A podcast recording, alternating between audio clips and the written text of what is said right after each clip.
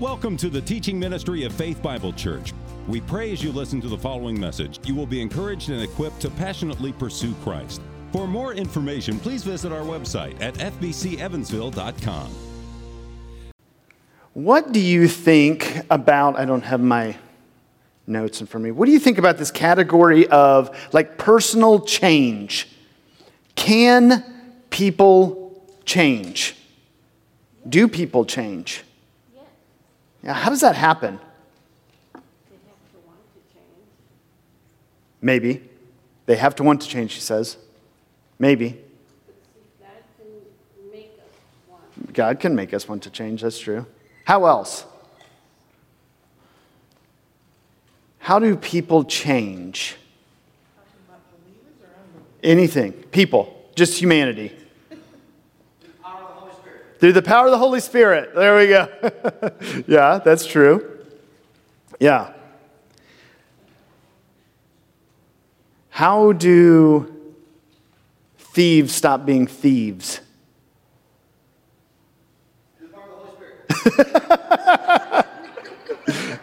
He's got the great Sunday school answer, right? Jesus is the answer, right? Yeah. Yeah. Yeah, right. In Ephesians 4, that's what it says, right? How do you, how do you have uh, thieves that are not believers that stop stealing? Was that the power of the Holy Spirit? What is that? Put them in jail. They stop stealing, they don't stop becoming thieves, right?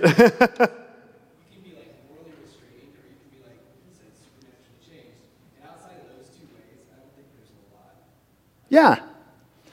You know, there are, we love to hear these stories. You're exactly right. There's morally, we can, we, we are, we are um, born as moral beings, right? We read this in Romans 1 that uh, we have a, um, within ourselves, we have our own law that we set for ourselves. It also tells us that we break our own law. Uh, so we can't even keep the law that we set for ourselves. And anybody that's tried to lose weight knows that uh, exactly, right? Or uh, trying to learn, a, learn something, a new hobby, and you, you set a goal and you don't achieve the goal, and it's, it's because I didn't do what I needed to do or wanted to do, or whatever that may be. But, but we, we are moral beings, but being moral beings, m- moral people, does not mean that we have the ability to. Um, please God apart from the Holy Spirit, the power of the Holy Spirit, right? What do you think about when you think of the word conversion? Change. Change. New life. New life. That's a good one. Yeah. What else? Throw out like two more for me. A change in purpose. That's a good one. Repentance. Yeah.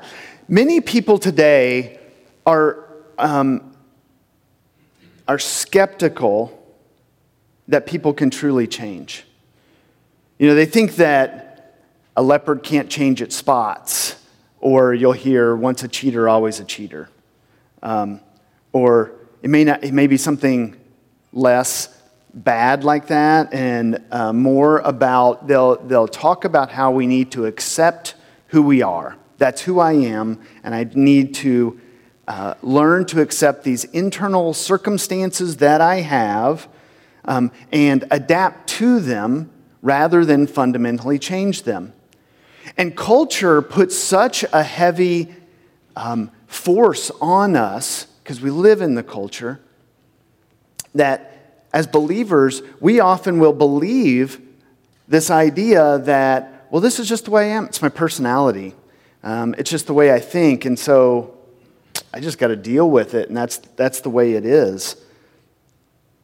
You know, culture even takes things that we would say are not good and they celebrate them rather than recognizing the inherent dangers or wrongness in them.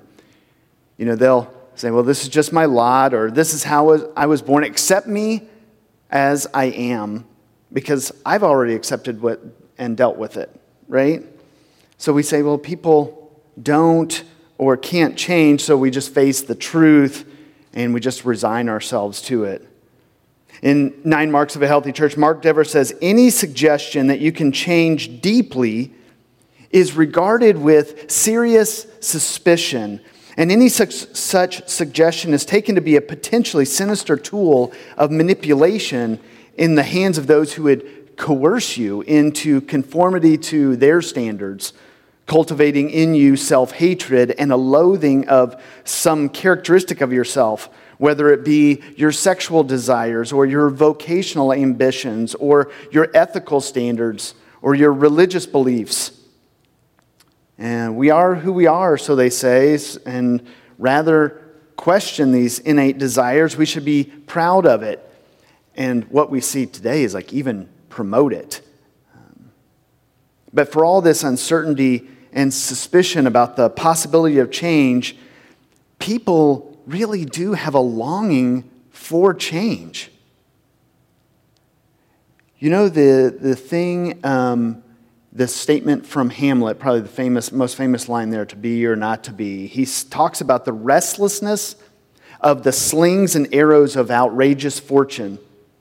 And if the truth were known, a dissatisfaction with ourselves that is as widespread as it is deep seated. We are not content. So we rearrange furniture, we paint a hallway, we buy new clothes, and then things just get worse and we wonder about the changing where we live. Maybe we need to move. We ask for flexible hours at our job. We quit our job. We change careers. We um, long for changing our spouse at times.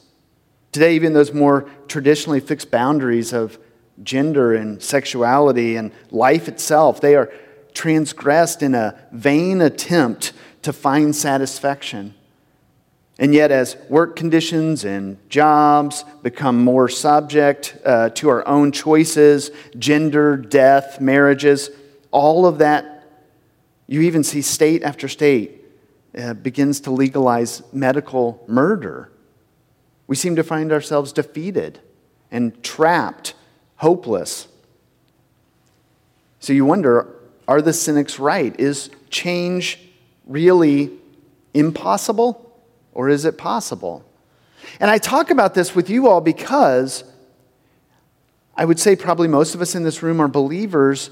So most of us here as believers recognize that change is possible, change at a level that we have no ability to do ourselves. And yet, when life gets hard, sometimes we struggle with can life change?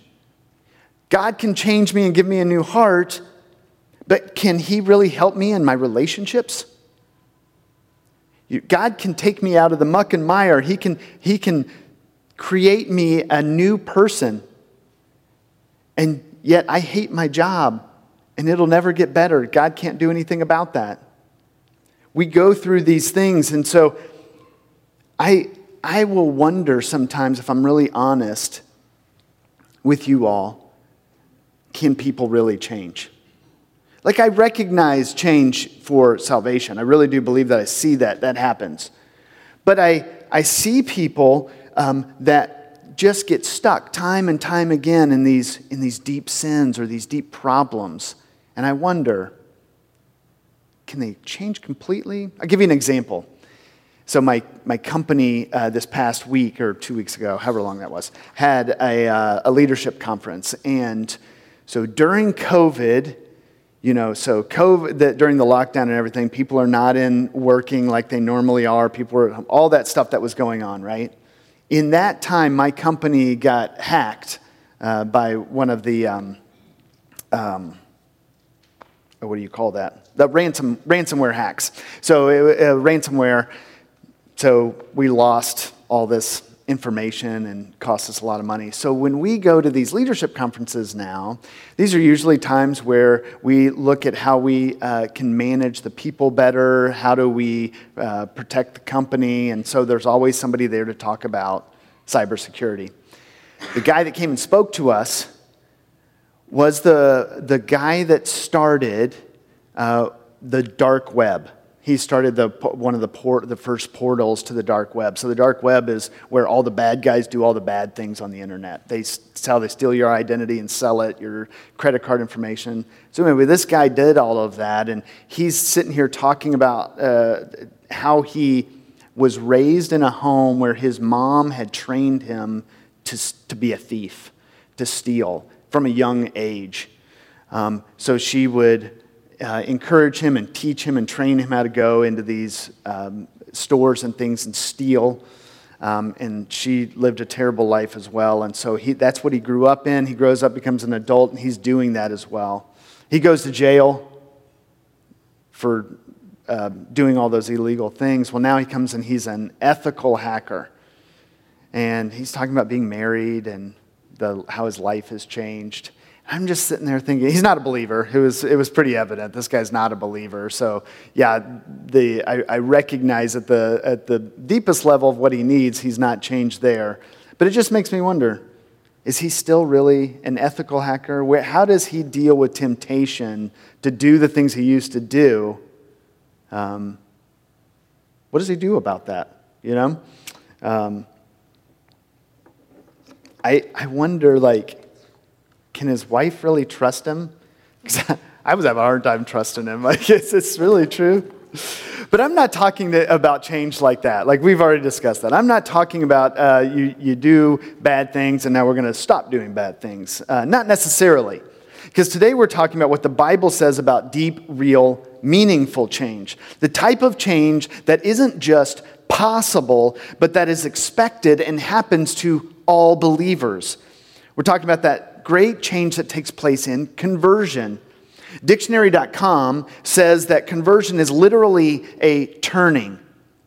It's from scripture we see it, it's a turning from sinning to repenting of our sins and turning uh, from trusting in ourselves to a trusting in Christ to reconcile us to God.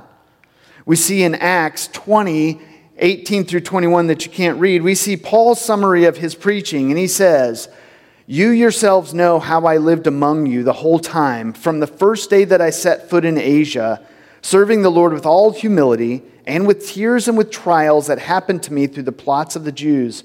How I did not shrink from declaring to you anything that was profitable. He's talking about the gospel. And teaching you in pub- public and from house to house, testifying both to Jews and to Greeks of repentance toward God and of faith in our Lord Jesus Christ. Again, Mark Dever says if we think conversion is something that we alone do, then we will evangelize one way. If we think that conversion is something that most fundamentally God does, then we will evangelize another way. And how we evangelize will determine in no small part our church's health as surely as what food you're buying at the store affects your physical body's fitness. Anemic evangelism will starve us and we will waste away. Careless evangelism will stuff us with false converts, and our church will become sick and unsound and dysfunctional. Perhaps it'll even die. But a biblical understanding of conversion will encourage us to a biblical practice of evangelism. A biblical understanding of conversion and of evangelism is a mark of a healthy church. And understanding these matters biblically will free us to tell all we can of the good news of Jesus Christ as we show, seek to show people our lives and persuade them with our words what it means to be changed by God, God has always promised that His word works. We see it where God says through the prophet Isaiah in Isaiah 55 11 that His word shall not return to me empty, but it shall accomplish that which I purpose and shall succeed in the thing for which I sent it. A lot of what passes as religion today is really just an affirmation of ourselves. It's this view that we must accept everyone as they are because that is what Jesus would do. That's what people say. This leads to this self satisfaction that just chooses our human condition rather than our biblical condition. And people will push against the idea of change. While on one hand, folks want change, they want to be healthy, they want to be a better parent, a best friend, a good golfer, a fast runner, they want to be consistent. They don't want anxiety. They don't want fear. They want to be bold. They want to enjoy people. But when it's suggested that they need to make real change for those things to happen, then there is a resistance to that. You know, people, you tell them that change needs to happen, and they may tell you um, that you have no right to tell them that they need to change. Wait, you don't, you don't really truly know me, so you can't tell me that. They say they're just fine. They don't want us to impose our ideas on others, suge- suggesting that our way of living and our way of looking at this world is better, is a real turnoff to them. And then we're looked at as hypocrites. We know that the Bible teaches that change is needed and that we're not just fine. In fact, the Bible teaches that we're in real trouble. John 3 19 through 20 says, The lights come into the world, and people love the darkness rather than light because their works were evil. For everyone who does wicked things hates the light and does not come to the light, lest his works should be exposed. Paul told the Ephesian Christians that before they were converted, they were dead in their sins and transgressions. So much of the gospel presentation is written in God's word by Paul in the New Testament. And he says, God says, that all humanity is spiritually dead uh, before they're saved. Romans 2 and 3 was written to show that conversion is absolutely necessary.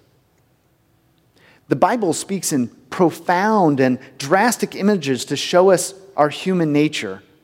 The Bible says we are in debt, we are enslaved, we are bankrupt, we're dead. This is our condition, and it is an utter disaster. It's obvious that a change must take place, and this is a change that only Jesus can bring. When Jesus gently and graciously employs his scalpel in our hearts, and he begins to draw us to himself. We experience a great conviction over what we previously believed to be right and good. We realize the seriousness and the all encompassing aspect of sin, and it brings us to a place where we see sin, the sin that we've been committing, for what it truly is when we are truly convicted of sin, when we were for those believers and we saw it, it wasn't just a, ooh, I shouldn't have done that, or, man, this is bothering me on the inside. My conscience is pricked. No, it was that we saw the ugliness of sin. We saw that we haven't believed in God. We haven't trusted God. We haven't looked at the world the way God looks at the world. We haven't cared about the things God cares about. When we're converted, we are like David. Um, after he committed adultery, he wrote in Psalm 51 4, Against you, you only have I sinned and done what's evil in your sight, so that you may be justified in your words and blameless in your judgment. See, this is a crucial part of the good news. You don't just need to discover your true self and your potential, you must be converted. You need to be converted. You need to turn to repentance and faith. You don't need a better you, you need a new you. Paul Alexander says that patience is this pastoral virtue. But the one thing we don't want to be slow about is preaching the gospel it can be easy to assume a rudimentary, rudimentary understanding of the gospel and the Christian life among the local church. I actually was talking to Colin last night at the uh, uh, church family event that we had that um, I struggled a little bit with this lesson because there's the assumption that if I'm going to talk about conversion and evangelism, that most everybody here recognize that and knows that. So, what, what can I say new? Well, there's nothing new to be said. Uh, what's something different I can say? Well, it's not really different. The, the gospel is the gospel, conversion happens. And we need to be reminded of that. If we assume on our part when we're talking to the church about a rudimentary understanding of the gospel, that can lead to presumption on your part. We, when we assume the gospel instead of clarifying it, people who profess Christianity but don't understand or obey the gospel are cordially allowed to presume their own conversion without examining themselves for evidence of it, which may amount to nothing more than a blissful damnation. Our ministries are ultimately about what Paul tells Timothy in 1 Timothy 4:16, ensuring salvation both for yourself and for those who hear you. Believing the true gospel and responding to it in repentance and belief is the only way to be saved. The gospel and its required response, therefore, are the very last things we want to assume that people know, even if some of them insist otherwise. We know that the human heart is astoundingly deceptive. Something that we see in America now nominalism. That's being a Christian in name only. That's spread in our churches like gangrene. And what happens is these misunderstandings about the gospel they are everywhere even among these professional evangel- evangelicals. Professional and what i mean by that is that they're the big names that we see or professing evangelicals those that say they're a christian and it's just spreading. Um, it's especially true regarding the relationship with other religions and its implications in our everyday lives. You know, we, we, we talk with other religions and say, oh, we're, we're pretty close. People need to hear the gospel whether they're professing Christians or not. Paul Alexander, I like this statement. He says, What you win them with is likely what you will win them to. So if you win them with the gospel, you win them to the gospel. If you win them with technique or programs, entertainment, your own personal charisma, you might end up winning them to yourself and your methods, and you might not, but it's likely they won't be won to the gospel first and foremost. 2 Corinthians 4 5. For we do not preach ourselves but Christ Jesus as Lord and ourselves as your bondservants for Jesus' sake. The implication is that once you try to turn the corner from technique, program, or entertainment, if that's what your basis is on, and you try and turn the corner to the gospel, it's likely that you'll either lose them or they're going to be converted to you and your method, not Christ. The gospel of Christ has never needed the gimmicks of man to affect conversion in the soul if we're going to build a new church building here, if, the, if we're building a new building here, we start with the foundation, right? You got to start at the bottom. You got to have a good foundation. That's the groundwork. That's the starting point. That's why it's called groundwork. You work in the ground. And the condition of that foundation will play a part in the condition of the rest of the building. If it's built on sh- shaky or weak footings, then that building's not going to stand for very long. If the foundation is missing pieces or it's incomplete, that building's going to tumble. So, if we're thinking about what makes a healthy church, we want to build a healthy church, not the building, but like we talked about, the local gathering of believers, then some of the most critical groundwork happens in our evangelism.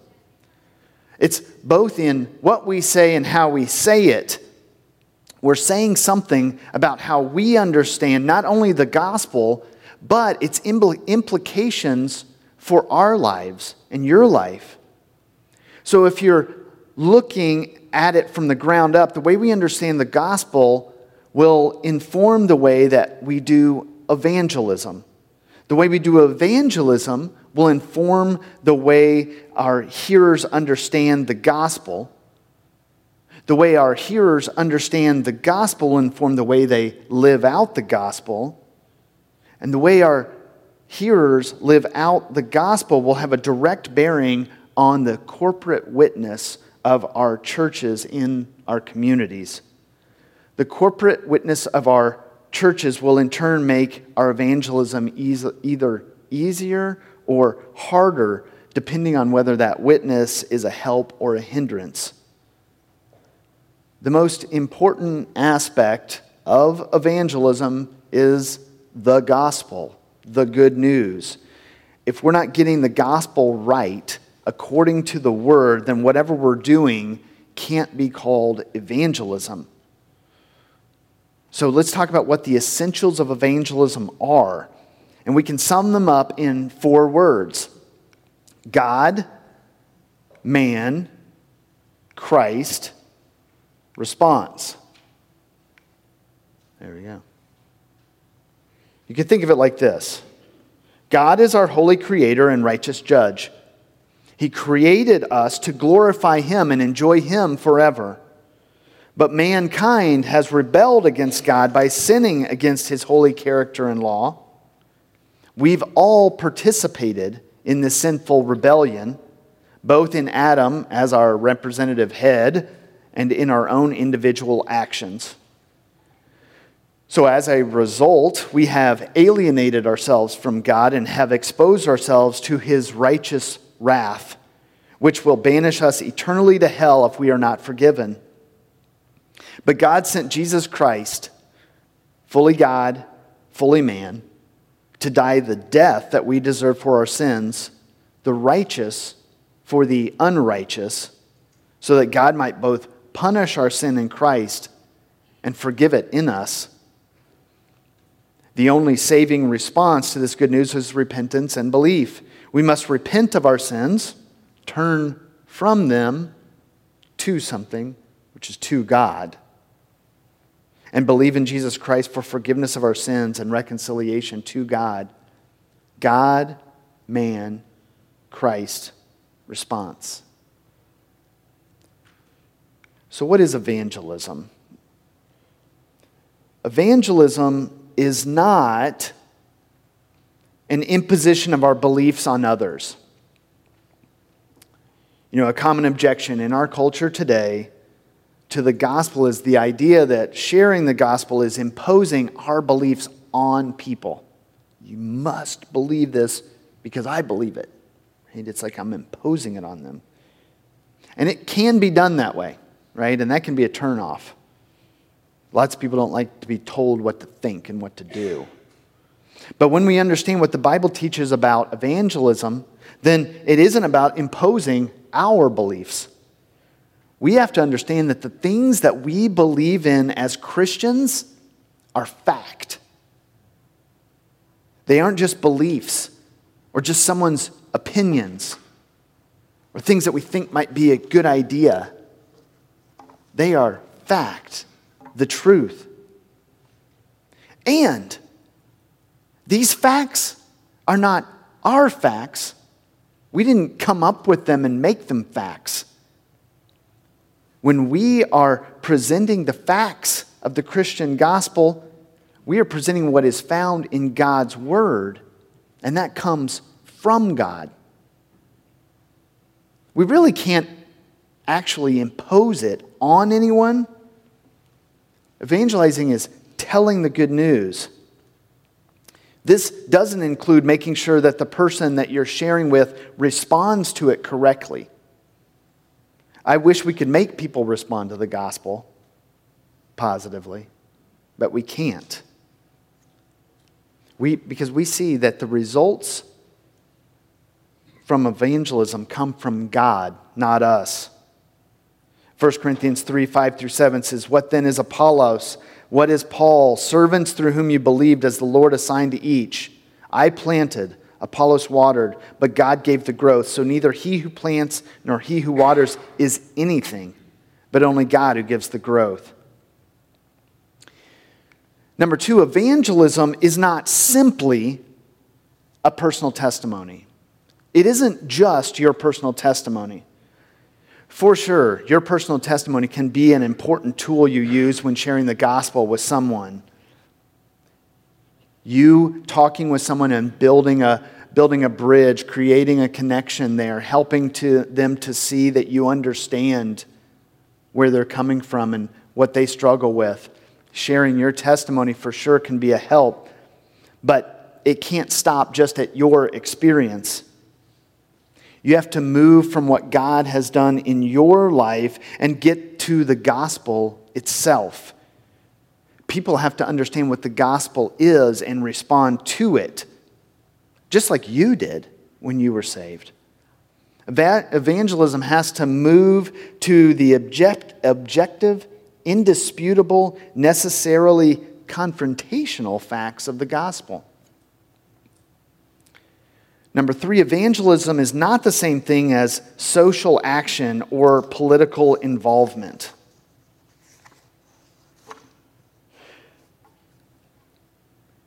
Today, we have problems with people on this horizontal level, conflict issues. And that can confuse the fundamental problem, which is between us and God, the vertical aspect of it. We can be confused by this and miss this. Some churches or organizations or people will talk about redeeming our communities, but evangelism in itself is not about redeeming society. Evangelism is about redeeming sinners. And society is changed when individual men and women who have been changed by the gospel through churches display God's good character in the interactions with whom they, he has saved. Evangelism is not simply encouraging positive thinking. Norman Vincent Peale was the originator of the power of positive thinking. I was in New York City one time and I'm walking down the street and there's a, a church because in, in Manhattan there's a number of churches there. There's actually the church where George Washington prayed after um, uh, he became president or right before he became president. Um, but there's this church and there's this statue out in front of it and I look and it's Norman Vincent Peale, um, which we had a former president that used to attend that church. But anyway, if we think good positive thoughts, this is what he was thinking. If you think good positive thoughts, then our life will change, and it'll change for the good. But evangelism is being faced with the hard things like not positive thoughts. My sin, what I have done, separates me from a holy God. There's not a lot of positive in that in that type of thinking. But being saved, we will uh, have to take up our cross, follow Christ. That doesn't seem real positive either. I don't really want to do that, right? Work hard and, and struggle and face persecution. So there are positive thoughts, right? You can be saved. You don't have to go uh, spend eternity apart from God. You don't have to uh, have eternal damnation. You can be in glory worshiping God. That, that can be a positive thinking, but it's not just positive thinking. It's not simply encouraging positive thinking. Evangelism is not the same as apologetics. Now, apologetics, that's the process of answering questions and objections folks will have to the Christian faith. Apologetics is excellent, it's wonderful. It can be a tool that can be used in evangelism. It can be a help, it can be an encouragement, but if we're just defending the faith without sharing the gospel, then we're not evangelizing. Right? We can talk about and defend the inerrancy of Scripture and not talk about the gospel. We can talk about why bad things happen in this world and not share the gospel in that. And that would be apologetics. How do we do that? I can, I can defend all kinds of things from Scripture and, and not share the gospel. Evangelism isn't defending the faith, it's telling the way to faith. it's telling people the good news. Evangelism is not to be confused with the results of evangelism. If we combine this misunderstanding, thinking evangelism is the fruit of evangelism, with an unbiblical understanding of the gospel and conversion, then it's very possible to end up thinking not only that evangelism is simply seeing others converted, but also thinking that it is within your own power to convert others. And this can lead you to become manipulative. If I, if I think and I'm confused that evangelism means that when I'm sharing the faith, people will come to faith by my sharing the faith all the time, I can lead me to become manipulative. So then, how should we evangelize? Well, first of all, we should pray. We should pray because salvation is a work of God. Now, God has chosen to share the gospel through his people that he has saved, save people sharing the gospel. But we depend on him completely to see sinners converted. So before we go out and share our faith, share the good news, we should be praying. Second, we should tell people with honesty that if they repent and believe, they will be saved. Because honesty means it, it will be costly. You might lose things. You might lose what you hold so dearly. It's much better what you'll gain what you gain is far better than what you'll lose, but it might cost you. It will cost you. Sorry, it will cost you. We should tell people with urgency that if you repent and believe, they will be saved. They need to decide. You don't have forever. Decide. We should encourage. We should continue to share. Fourth, we can tell people with joy that if they repent and believe the good news that they will be saved. Oh, what a, what a great thing to be saved from the pit of hell. Number five, we should use the Bible. Use God's Word. If that's the foundation for what we believe, if that's the foundation for how we know what the good news is, then we need to use it. People will come up with all kinds of things arguments, questions, issues. We need to go to the truth. We need to use God's word. We need to realize that the lives of individual Christians and of the church as a whole are central to evangelism. So, as a church, a healthy church, it isn't just the individual people or just a handful of people that are good at evangelism. There are people that are gifted at this, it's true. Um, but as a whole, as our church, um, this is central to evangelism on how it gets out, how people recognize it, see it, are drawn to the, that good news. You've got to build relationships with non Christians. How are you going to share the gospel with non unbelievers if you don't aren't around unbelievers. You got to have some kind of a relationship. You got to be, be around them in some way. Um, find opportunities for that.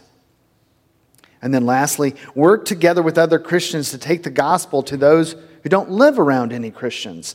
This is a little bit build off of uh, number seven, and it actually leads into another one of the marks that we're going to talk about missions.